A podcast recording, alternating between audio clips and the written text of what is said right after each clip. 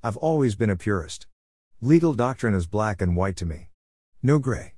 It applies as intended, or it shouldn't be applied at all. Obviously, not every court, or lawyer, agrees with such inflexible application, and some might say the rigidity of my thinking stifles my creativity, although those people have never read this blog, winking face. But the bottom line is, I really don't like it when folks misapply legal arguments. Example raising a standing argument as a vehicle to test the merits of a claim. Setting the stage, federal courts are courts of limited jurisdiction. This, we are told, comes from Article 3 of the U.S. Constitution that limits federal courts to determine actual cases or controversies. And Article 3 implies an actual harm requirement that is quite useful in defending TCPA cases, particularly in defeating certification. That's all well and good, but standing challenges are unique in the sense that a defendant can introduce evidence supporting a standing challenge even at the pleading stage. So, unlike a standard motion to dismiss under 12b, 6 where the allegations of the complaint must be accepted as true, a motion to dismiss for lack of subject matter jurisdiction, i.e., lack of Article 3 standing, can be brought on a factual basis, i.e., facts outside the complaint can be introduced. This has led to some defendants using, abusing, the 12b 1 motion to bring factual challenges based on the merits of a claim under the subterfuge of challenging standing. The argument usually goes something like this because defendant had consent to call plaintiff, the plaintiff could not have been harmed as the statute intended, hence no standing. The problem, of course, is that consent is a merits defense.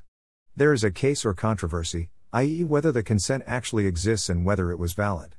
So, permitting a factual attack at the pleading stage converts a standing motion into an MSJ on a substantive issue. And the result is discordant, rather than enter judgment in favor of the defendant on the merits, the court would have to dismiss for lack of jurisdiction. I know, I know, this is a creative argument that lets a defendant, and the court, cut to the merits without wasting time. But it is also completely unsound intellectually and it drives me nuts. Well, in Dup v. Van Tull GRP, LLC, Civil Action No. 320 CVO 2742X, 2021 US Dist.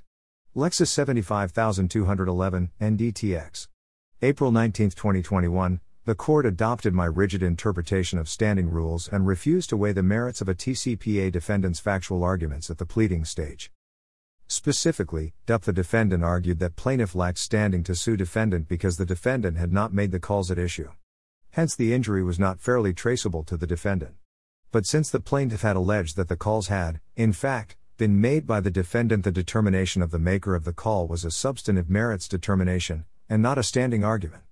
Ruling in favor of the defense would not deprive the court of jurisdiction, it would operate as a determination that the defendant was not liable. So the court, correctly, in my view, denied the motion to dismiss. Now I know this result may leave folks frustrated, after all, the defendant in that case may not have made any calls at all, so why should it be sued? The proper vehicle to raise this grievance, however, is an MSJ coupled with a nice Rule 11 letter. And courts should actually compensate defendants by way of Rule 11 sanctions where they are caught up in litigation unnecessarily all the way to he MSJ phase. Always happy to discuss.